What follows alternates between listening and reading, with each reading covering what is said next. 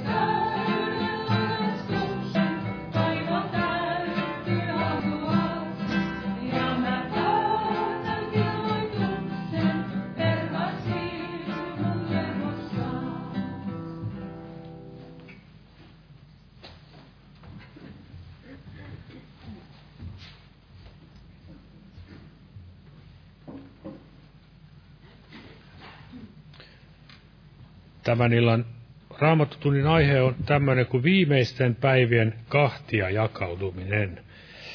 Ja tässä juuri laulamme näitä Anna usko, joka voiton tästä maailmasta saa, niin varmasti siinä on jo kiteytettynä paljon, että on olemassa voittajia ja on olemassa häviäjiä. Ja täältä luen muutama kohdan raamatussa tähän alkuun, niin tässä Efesolaiskirjeen viidennessä luvussa.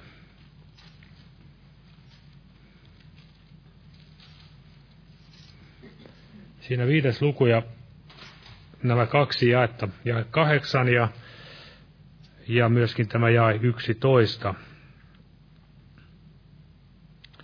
Ennen olitte pimeys, mutta nyt te olette valkeus. Herrassa vaeltakaa valkeuden lapsina – Älkö, teillä olko mitään osallisuutta pimeyden hedelmättömiin tekoihin, vaan päinvastoin nuhdelkaakin niistä. Eli tämmöinen ajatus, niin kuin päivätkin ovat jaettu tavallaan kahteen osaan, on tämä yö ja päivä, ehtoo ja aamu, niin kuin raamatussakin sanotaan, ja Jumala jo siellä alussa jakoi, tai sanotaan erotti valkeuden pimeydestä – Siinä on varmasti paljon tämmöistä syvällistä ajatusta meillekin, kuinka Jumala tahtoi, että mekin olisimme erotettuja hänelle näitä valkeuden lapsia. Ja valon lapsena näin meidän tulisi vaeltaa, että me olisi osallisia pimeyden hedelmättömiin tekoihin, vaan niin kuin aamustakin valkenee tämä aamurusko kirkastuu kirkastumistaan sydänpäivään asti, niin meidänkin elämässämme näin Jumalan vanhurskaus ja pyhityselämä voisi näin jatkuvasti edetä, että Kristus meidän kauttamme saisi loistaa. Eli pyhä pyhittäköön ja saastainen saastukoon. Se on semmoinen kaksi jakoa siinäkin. Ja myöskin siellä Timoteus kirjeessä Paavali sanoi, että pahat ihmiset menevät yhä pidemmälle pahuudessa, eksyttäen ja eksyen. Kun hän puhui ihmisistä, jotka näin, heillä on tämä jumalisuuden ulkokuori, mutta he eivät kuitenkaan elämässään tahdossa ottaa totuutta vastaan. Eli niin kuin Jannes ja Jampres vastustivat Moosesta, niin nuokin ihmiset vastustivat Paavalin aikana totuutta. Ja vieläpä Jumalan lapsiksi kutsuvat ihmiset. Tai heitä kutsuttiin varmasti Jumalan lapsiksi. Ja miksi ylipäätänsä ihminen eksyy, niin varmasti siinä on tämä ajatus, että he eivät ottaneet vastaan rakkautta totuuteen, eli rakastivat enemmän sitä pimeyttä kuin valkeutta. Ja on mielenkiintoista myös ajatella että Paavalin sanaa, että pahat ihmiset ja petturit menevät yhä pidemmälle pahuudessa eksyttäen ja eksyen. Eli ainoastaan ne, ovat ne ainoastaan niin kuin raamatun mukaan pahoja, jotka eksyttävät, vaan myöskin eksymys, eksyvä ihminenkin, varsinkin jos hän on tietoinen siitä Jumalan sanan totuudesta, niin silloin hänkin on paha, pahaksi luokiteltava. Ja mitä sitten meitä koskee tänä aikana, niin varmasti meidän tulisi aina omaa sydäntämme tutkia Herran sanan edessä ja rukoilla sitä nöyrää arkaa tuntoa Jumalan sanan e- ääressä. Se on se meidän kallisarvoinen aarre tänäkin päivänä, että meillä olisi arkatunto Herran sanojen edessä. Täällä vielä Paavali sanoi tässä toisessa kirjassa korintolaisille, toinen kirja korintolaisille 11, tästä nämä kaksi jaetta, jakeet kaksi ja kolme. Sillä minä kiivailen teidän puolestanne Jumalan kiivaudella, minähän olen kihlannut teidät miehelle, yhdelle ainoalle, asettaakseni Kristuksen eteen puhtaan neitsyen. Mutta minä pelkään, että niin kuin käärme kavaluudellaan petti Eevan, niin teidän mielen ehkä turmeltuu pois vilpittömyydestä ja puhtaudesta, joka teissä on Kristusta kohtaan. Eli tämä on se meidän varmasti jokaisen lähtökohta elämässämme uskon vaelluksessa, että säilyisi puhdas, vilpitön mieli Kristusta kohtaan. Ja jos se ei olisi sitten säilynyt näin, niin on aina mahdollisuus, kiitos Jumalalle, että mennä sinne Herran eteen ja pyytää sitä anteeksi antamusta Jeesuksen veressä. Ja myöskin, että saisi sen todellisen halun seurata Jeesusta. Aamen. Nostan pyytämään tässä siunausta. Tässä on päällimmäisenä pyydän parantavaa kosketusta MM silmään, että ei jäisi sokeaksi. Eli silmän parantumisen puolesta. Ja monia muitakin tänne on jätetty. Herra näkee näistä jokaisen omatkin pyynnöt voimme viedä Jumalalle tiettäväksi kätten kohtamisen kautta. Kiitos elävä Jeesus, saamme olla täällä tänä iltana sinun sanoisi ääressä, Herra, ja todella saamme kiittää siitä etuoikeudesta, että saamme tässä vapaassa maassa vapaasti julistaa sinun sanasi ja kuulla sinun sanasi ja kokoontua, Herra. Kiitos siitä. Anna todella meidän ottaa vaari tästä siunatusta ajasta, missä elämme tänä päivänä, Herra. Ja myöskin, että meillä olisi oikea sydämenlaatu sinua kohtaan, Herra.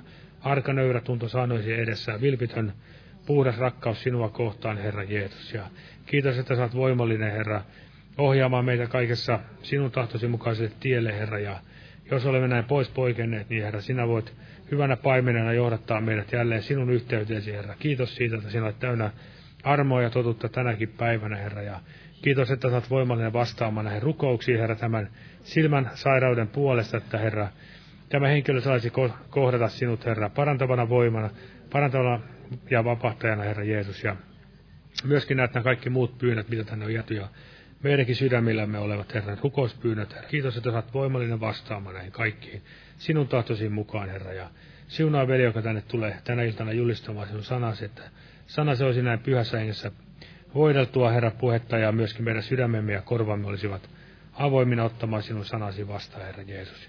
Jää näin siunaamaan meitä nimessäsi. Amen. Olkaa hyvä ja istukaa.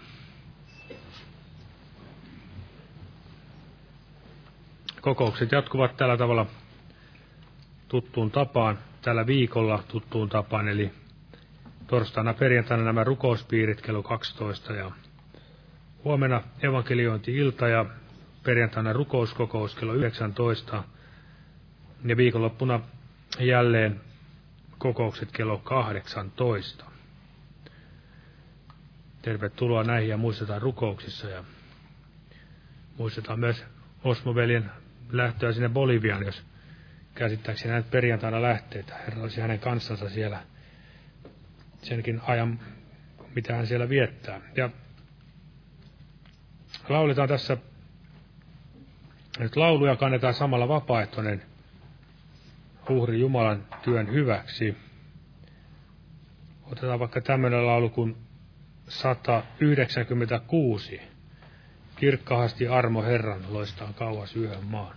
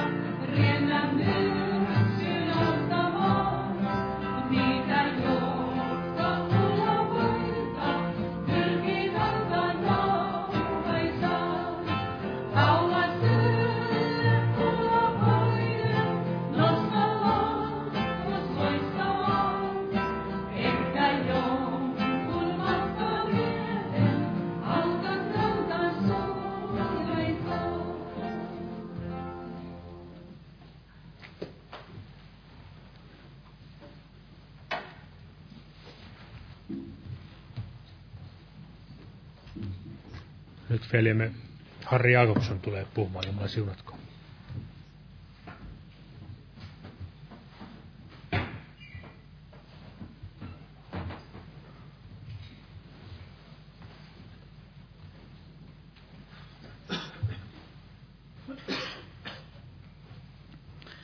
Rauha kaikille.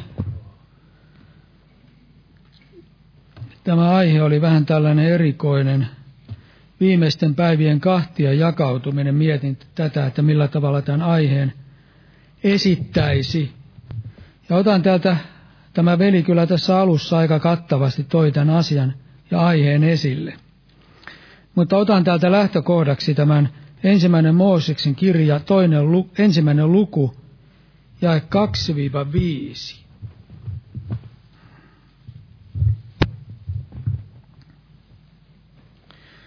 Täällä sanotaan, ja maa oli autio ja tyhjä, ja pimeys oli syvyyden päällä, Jumala henki liikkui vetten päällä.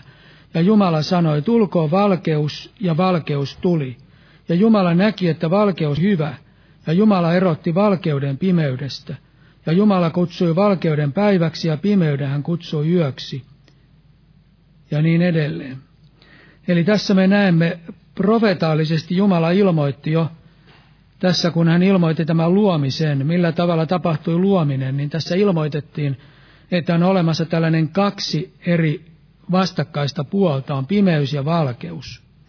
Ja tämä todella käy lävitse koko ihmiskunnan elämän ja historiaa ja kaikkien ihmisten, yksilöidenkin elämän. Ja tämä valkeus ja pimeys, niin tätä voidaan luonnehtia monella tavalla. Ja uskon näin, tai itse kun mietin tätä asiaa, niin ehkä kaikista selvimmin tulee esille, kun ajatellaan, että mikä on, mitä on valkeus ja pimeys, niin se on valhe ja totuus. Se käy raamatussa monta esille tämä kaksi jakoa, valhe ja totuus. Ja voidaan sanoa myös oikea ja väärä ja hyvä ja paha. Sitä voidaan monella tavalla, tavalla erotella näitä kahta eri puolta. Mutta täällä ihan luomisessa jo Jumala toi esille tämän kahtia jaon, että on olemassa valkeus ja pimeys ja on yö ja on päivä. Ja tämä monta kertaa raamatussa käy esille myöskin tämä sama ajatus. Ja Raamattu sanoo näin, että Jumalassa on totuus, Jeesus on totuus. Ja Jumala ilmoitti ihmiselle tämän totuuden jo äh, ihan alussa. Ja tämä tämmöinen tyypillinen raamatun kohta, mikä monta kertaa otetaan, kun näistä asioista puhutaan, vaikka tämä on monta kertaa luettu, niin otan kuitenkin tästä ensimmäinen Mooseksi kirja kolmas luku siitä alusta. Mutta käärme oli kavalin kaikista kedon eläimistä, jotka Herra Jumala oli tehnyt, ja se sanoi vaimolle, onko Jumala todellakin sanonut, älkää syökö kaikista paratiisin puista. Niin vaimo vastasi käärmeelle, me saamme myö- syö- syödä muiden puiden hedelmiä paratiisissa, mutta sen puun hedelmästä, joka on keskellä paratiisia, on Jumala sanonut, älkää syökö siitä, älkääkä koskeko siihen, ettette kuolisi. Niin käärme sanoi vaimolle, ette suinkaan kuole, vaan Jumala tietää, että sinä päivänä, jona te siitä syötte, aukenevat teidän silmänne, ja te tulette niin kuin Jumala tietämään hyvä ja paha.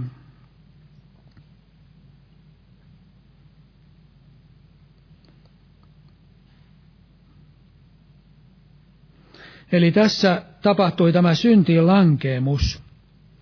Ja Jumala oli ilmoittanut totuutensa sanansa ihmiselle. Ja saatana toi tämän valheen tähän maailmaan. Ja Jumala antoi ihmiselle vapaan tahdon. Ihminen voi valita kahden vaihtoehdon välillä, hyvä ja pahan välillä.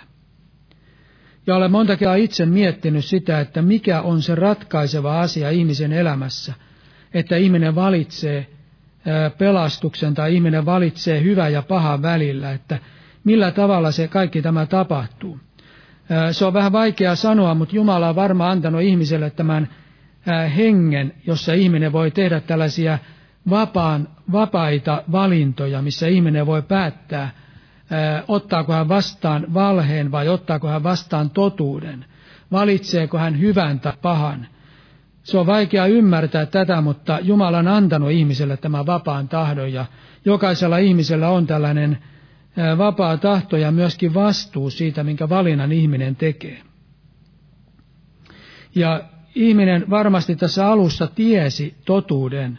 Saatana sanoi hänelle, että, että saatana valehteli tässä ja sanoi, että ei Jumala, että se ei pidä paikkaansa. Että Onko Jumala todellakin sanonut näin? Ei vaan Jumala tietää, eli hän alkoi valehdella. Ja varmasti tämä Eeva tiesi sydämessään totuuden. Mutta hän kuunteli tätä valhetta ja hän valitsi tämän valheen. Hän hylkäsi tämän totuuden ja valitsi tämän valheen. Ja otti sen vastaan ja tästä syntyi, tuli sitten tämä syntiin lankeemus. Ja kaikki ne onnettomuudet ja monenlaiset ahdistukset, mitä ihmiskunta on kohdannut, niin kaikki on lähtenyt tässä, että ihminen valitsi sydämessään valheen totuuden sijaan. Hän hylkäsi sen Jumalan sanan totuuden. Ja tämä valhe on lähtöisin saatanasta. Saatana toi paratiisin tämä valheen ensimmäisenä, Ja tässä Johanneksen evankeliumin kahdeksannessa luvussa ja 44 Jeesus puhui tästä valheesta, että mistä tämä valhe on tullut tähän maailmaan.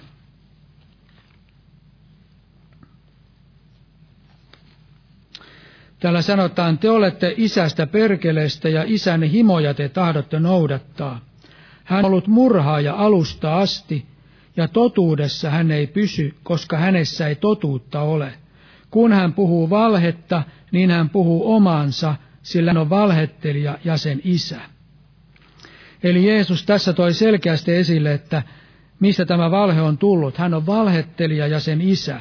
Hän puhuu omansa, hän ei voi puhua totuutta. Saatanakin voi puhua vähän totuutta, koska sieluvihollinen tietää, että jos, ihminen, jos hän puhuisi pelkkää valhe, niin silloin ihminen ei uskoisi häntä. Ja monta kertaa on näin, että sieluvihollinen puhuu paljon totuutta, mutta siinä totuuteen on sekoitettuna se valhe niin, että ihminen ei sitä erottaisi. Se on aivan sama kuin ihminen joisi jotakin juomaa ja siinä juomaan on sekoitettu myrkkyä. Kaikki ei suinkaan ole myrkkyä siinä juomassa. Mutta siinä on osa sitä myrkkyä ja kun ihminen se juoma juo, niin sen jälkeen se myrkky alkaa vaikuttaa ihmisessä. Aivan samalla tavalla totuuteen ja valheeseen, totuus on, tai valhe on sekoitettu totuuteen, niin että ihminen erottaisi sitä valhetta, mitä siinä totuudessa on. Sen tähden se on niin salakavalaa tämä valhe. Ja täällä Johanneksen evankelmin 18. luvussa, täällä kerrotaan tästä pilatuksesta,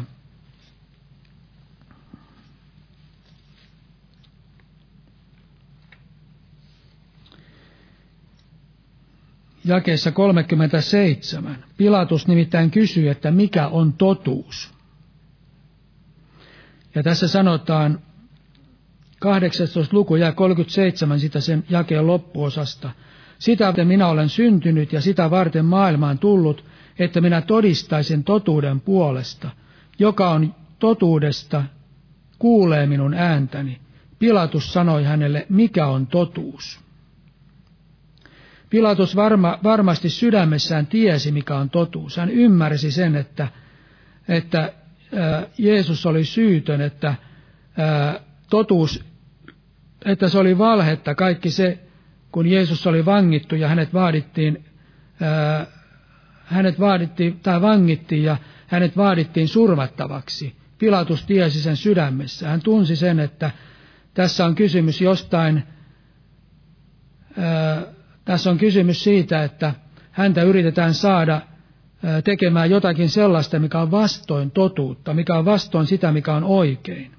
Eli hän sydämessään tiesi totuuden. Mutta Pilatus ei nöyrtynyt. Hän ei valinnut sitä totuutta. Sydämessään varmaan käytiin kamailu totuuden ja valheen välillä, mutta hän valitsi sen valheen. Jos hän olisi nöyrtynyt, hän olisi saanut elämän. Ja siinä jakeessa 38 lopussaan sanotaan, Pilatus sanoi, minä en löydä hänessä yhtäkään syytä. Eli Pilatus ei löytänyt Jeesuksessa syytä, hän tiesi, että Jeesus on syytön. Hän ymmärsi Jeesuksen syyttömyyden, mutta hän valitsi sen valheen ja tuomitsi Jeesuksen. Sen tähden, koska hän kuunteli kansaa ja hänellä oli määrättyjä asioita, minkä tähden hän halusi valita sen valheen. Hänet saatiin sillä tavalla taivutettua siihen valheeseen ja hän sydämessään sitten myöntyi siihen. Ja tämän jälkeen Pilatus alkoi luisua. Pilatus oli aivan niin kuin veden jakajalla.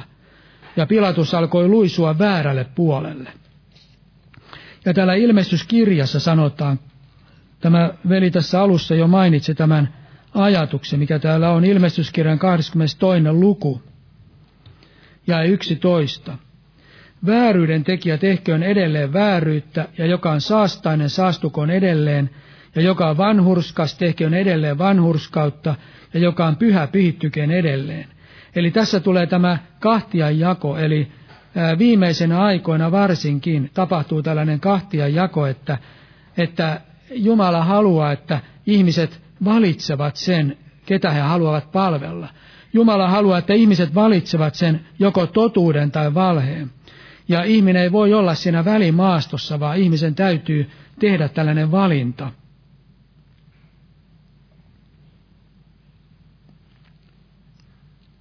Ja tämä valinta ennen kaikkea tänä päivänä on voimakkaana seurakuntien keskellä.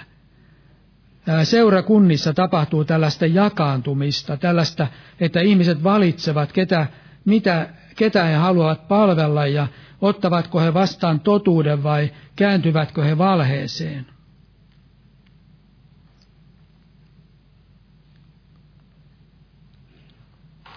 Ja tänä päivänä varmasti ihmiset, ihmisellä on paljon tällaisia houkutuksia valita tämä valhe.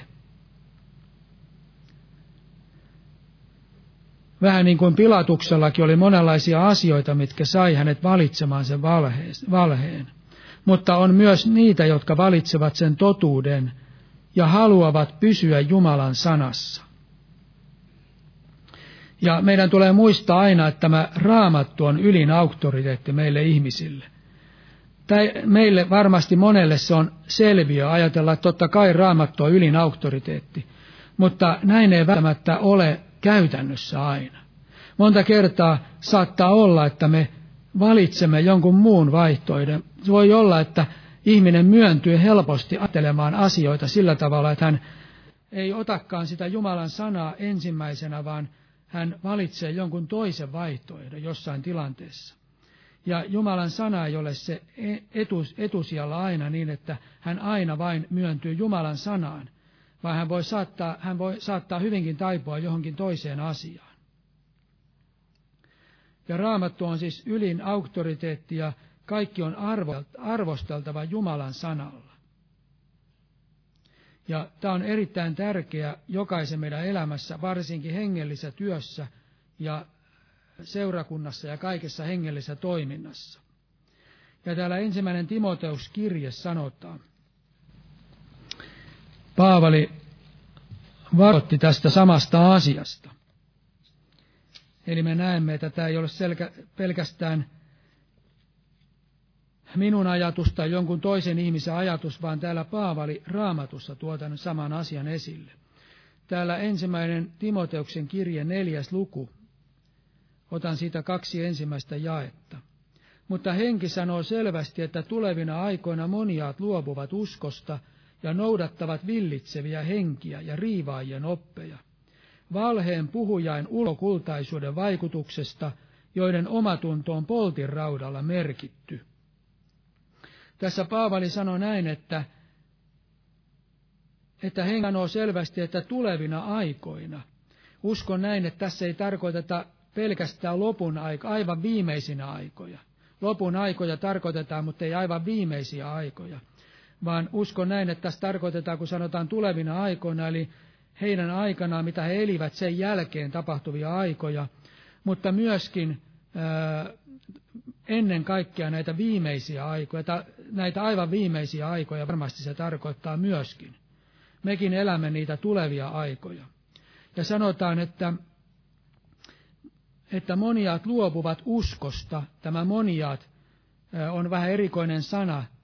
Olen katsonut tarkemmin vähän, mitä se tarkoittaa, ja, ja noin niin kuin suomen kielessäkin se on semmoinen vanhattava sana, ja se tarkoittaa niin kuin jotkut. Se ei tarkoita monia, vaan jotkut.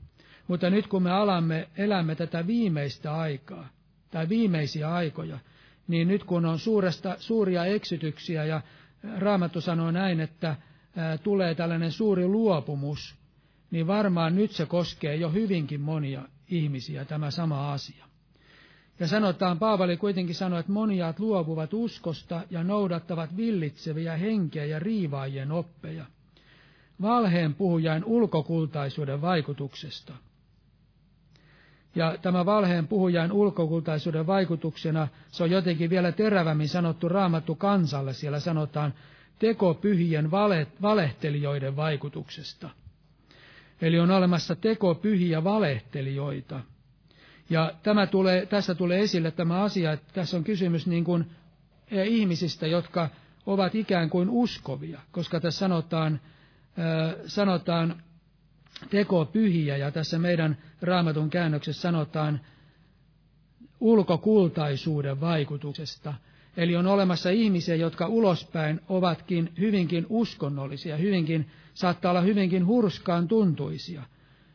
Ja kuitenkin sanotaan, että heidän vaikutuksestaan tämä kaikki tapahtuu. Että moniat luovuvat usko, uskosta ja sitten harjoittavat, noudattavat villitseviä henkiä ja riivaajien oppeja. Eli tämä on hyvinkin, hyvinkin vaarallista ja tämä on, me elämme tällä hetkellä juuri tätä aikaa, jolloin näin tapahtuu. Ja Raamattu sanoo näin, että pyhällä hengellä täyttyminen on välttämätön. Me tarvitsemme jokainen pyhän hengen voimaa, jos me haluamme palvella Jumalaa. Tätä pyhän hengen ää, täyteyttä, niin olen jotenkin pannut merkille, että se on yhä sekavammin tuoda esille ja se jotenkin hämärtyy sillä tavalla, että ihmiset eivät ymmärrä sitä, mitä merkitsee aina pyhällengellä täyttyminen. Se on hyvin tärkeä asia, että olemme todella pyhällengellä täyttyneitä, jos Jumala haluaa varsinkin meitä käyttää. Ja Jeesus sanoi, että Jeesus kun lähetti opetuslapset, niin hän ei lähettänyt heitä ennen kuin he täyttyvät pyhällä hengellä, ja se tapahtui helluntaina, kun he täyttyivät pyhällä hengellä, ja he puhuivat siellä uusin kielin. Eli sillä tavalla tapahtui tämä pyhällä hengellä täyttyminen. Ja silloin he saivat sen Jumalan hengen. Raamattu sanoi, että Jumala on voidellut meidät pyhällä hengellä.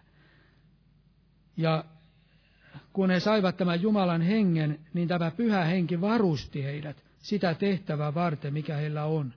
Eli pyhä henki varustaa jokaisen uskovaisen sitä tehtävää varten, mikä Jumala kullekin on tarkoittanut. Sen tähden me tarvitsemme pyhän hengen.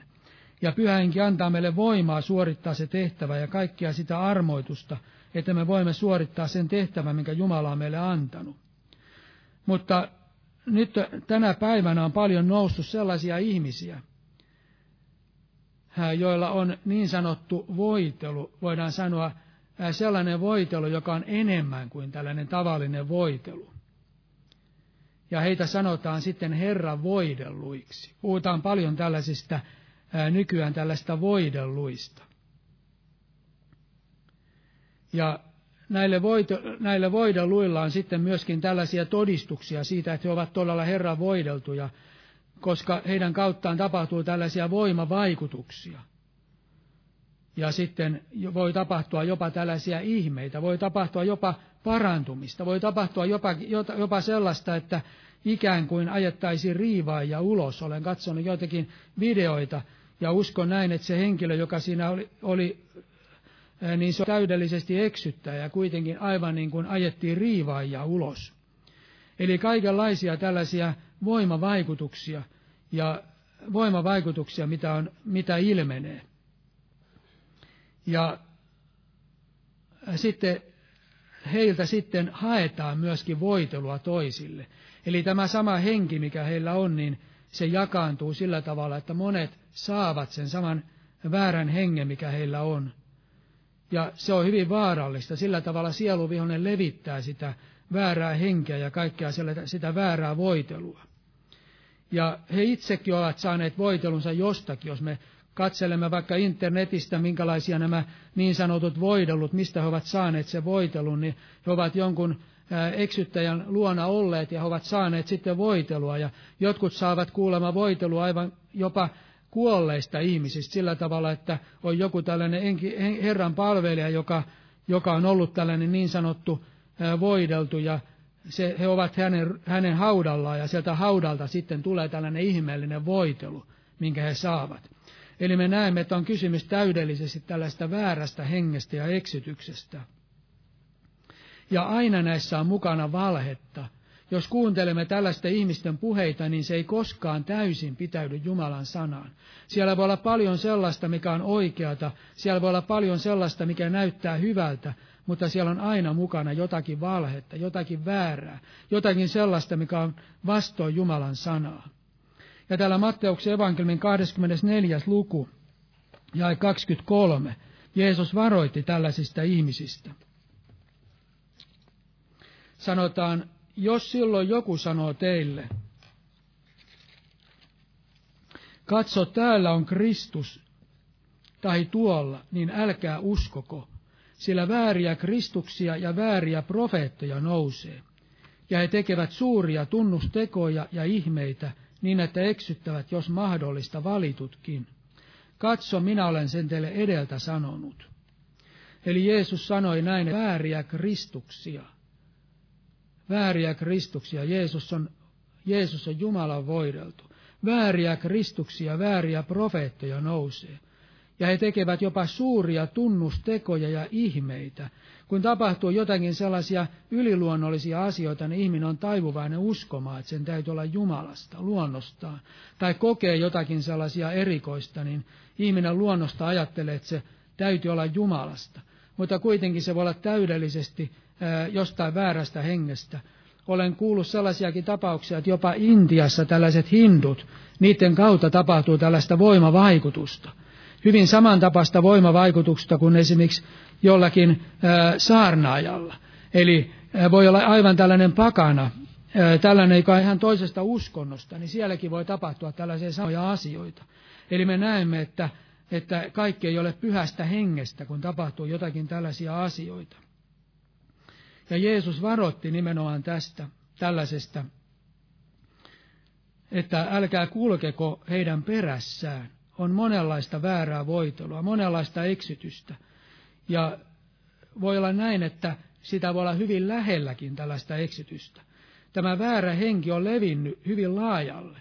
Kun seuraa vähän näitä tällaisia tapahtumia täällä Suomessa ja varmasti ulkomailla on sama asia, niin tällainen väärä henki on levinnyt hyvin laajalle. Se pyrkii niin kuin jokaisen seurakuntaan sisälle. Se ei varmaan tule aina tällaisten suurten saarnaajien kautta, vaan se voi tulla hyvinkin salakavalasti yksilöiden kautta, jotka ovat saaneet tällaista väärää henkeä ja väärää voitelua jollain tavalla. Ja tällaiset väärät opit tunkeutuvat hyvin voimakkaasti tänä päivänä tällaisiin seurakuntiin. Ja eräs sellainen yhteinen piirre näille on, tai mikä on sellainen erikoinen piirre, mikä monta kertaa on näissä samoissa samoissa tällaisissa eksytyksissä on se, että pyhälle hengelle annetaan ylivertainen asema. Monta kertaa puhutaan hyvin paljon pyhästä hengestä. Ja silloin kun pyhälle hengelle annetaan tällainen ylivertainen asema, niin silloin voi käydä sillä tavalla, että tämä pyhän hengen tilalle tuleekin toinen henki, mistä puhutaan. Eli Jumala on säätänyt sillä tavalla, että Kristuksessa on totuus. Ja Jeesusta tulee, todist, Jeesusta tulee julistaa ja Jeesus on tämä keskipiste, mutta silloin kun keskipiste siirtyy pyhän henkeen, niin silloin pyhän hengen sijaan voi tulla joku toinen henki ja silloin ollaan lähellä sitä eksytystä. Sen tähden, jos rukoillaan pyhää henkeä tai puhutaan paljon pyhästä hengestä ja puhutaan sitä, että pyhä henki tekee sitä ja tätä ja niin edelleen ja, ja pyhä henki on aivan niin kuin keskiössä, niin silloin ollaan sellaisilla alueilla, mikä ei ole enää Jumalan sanan mukaista. Eli Jeesuksen pitäisi olla sillä keskimpäisellä sijalla, eikä pyhä henki. Pyhän hengen tarkoitus on kirkastaa Jeesusta. Ja hän kirkastaa aina Jeesusta. Ja ratkaiseva on se, että jos me rakastammeko me Jeesusta vai rakastammeko me, ja rakastammeko me totuutta, se on hyvin merkityksellinen asia. Jeesus sanoi näin, kun hän puhui tulevista asioista, niin ensimmäinen asia, minkä Jeesus sanoi, katsokaa, ettei kukaan teitä eksytä. Eli ei ole mikään, mikään tällainen sivuseikka tämä asia, vaan Jeesus sanoi näin, että katsokaa, ettei kukaan teitä eksytä. Ja tämä oli ensimmäinen asia, minkä Jeesus sanoi, kun opetuslapset kysyivät häneltä näitä tulevia asioita. Ja ainoa, mikä voi varjella meidät tästä eksy, eksymisestä, on se, että me olemme ristijuurella ja turvaamme Jeesukseen. Turvapaikka on Jeesuksen ristijuurella ja Jumalan sana on se, turva, mikä meillä myöskin on, se kallio, minkä perustalla kun me olemme, niin silloin me pysymme turvassa. Ja sitten kun me annamme Jumalan sanan vaikuttaa meidän sydämissämme, ja sydämessä on tämä nöyryys. Eli Jumalan sanan valo nöyrässä sydämessä on hyvinkin tärkeä, että me voimme pysyä oikealla tiellä. Ja tärkeää on myöskin Jumalan pelko, sillä Jumalan pelossa on viisautta – Raamattu sanoi, että Jumalan pelko on viisauden alku. David sanoi näin, että tutki minua ja tunne minun sydämeni. On tärkeää, että me tutkimme itseämme terveellä tavalla, oikealla tavalla, että olemmeko me ottaneet vastaan tällaista. olemmeko me oikealla paikalla ja olemmeko me sillä Jumalan sanan perustalla, missä meidän tulisi olla. Tämä Daavid sanoi, tutki minua ja tunne minun sydämeni. Ja hän sanoi, että jos minun tieni on vaivaa vievä, niin johdata minut iankaikkiselle tielle. Eli tarvitaan tällaista nöyryyttä, että me olemme valmiit tutkimaan rehellisesti itseämme, rehellisesti Jumalan sanaa ja myöskin rehellisesti sitä, että olenko kuljenko sitä oikeaa tietä vai olenko väärällä tiellä.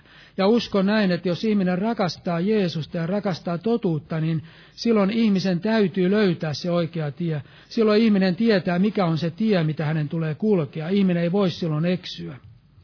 Ja me olemme tänä päivänä niin kuin jatkuvasti sellaisella veden jakajalla. Ja jatkuvasti tavallaan me joudumme tekemisiin näiden asioiden kautta, että valitsemmeko me totuuden vai valitsemmeko me valheen. Ja jos me valitsemme sen valheen, niin silloin me kuljemme väärään suuntaan. Jos me valitsemme totuuden, niin silloin, ää, silloin me valitsemme sen, että me lähe, pääsemme lähemmäksi Jeesusta ja me kuljemme sitä oikeaa tietä, mikä vie sinne perille asti.